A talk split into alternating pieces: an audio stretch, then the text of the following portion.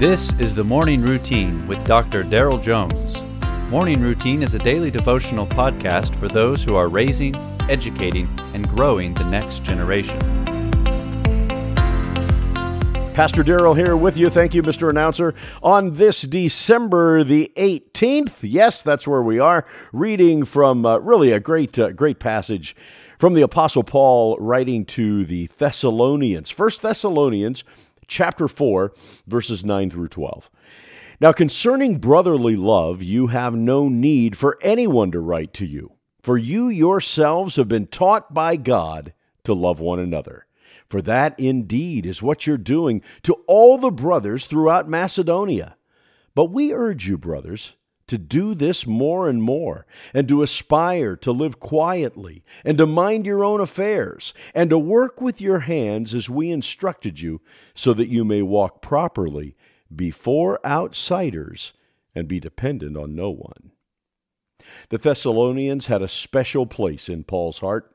In this first letter to them, he praises them in chapter 1 because they became an example to all the believers in Macedonia and Achaia. For not only has the word of the Lord sounded forth from you in Macedonia and Achaia, but your faith in God has gone forth everywhere, so that we need not say anything. That's what Paul says to them in 1 Thessalonians chapter 1, verses 7 and 8. Paul continues this sentiment in chapter 4, where we find today's passage. Paul says that he doesn't need to write to correct them in loving others, since they're already thriving. He attributes their conduct to the Lord, not his teaching, and it's been made evident throughout Macedonia. Macedonia was a province that stretched 200 miles. That means a lot of people knew about God's love through the Thessalonians. Paul encourages them to continue walking in love and to do so more and more. Certainly as Christians, but even as those who influence others, let us aspire to be known for our love to have a reputation of those who love others in the home, in the school, in the church, in the public square. See others as God sees them and love them with a God-like love. And may the news of such radical Christian love spread around the world.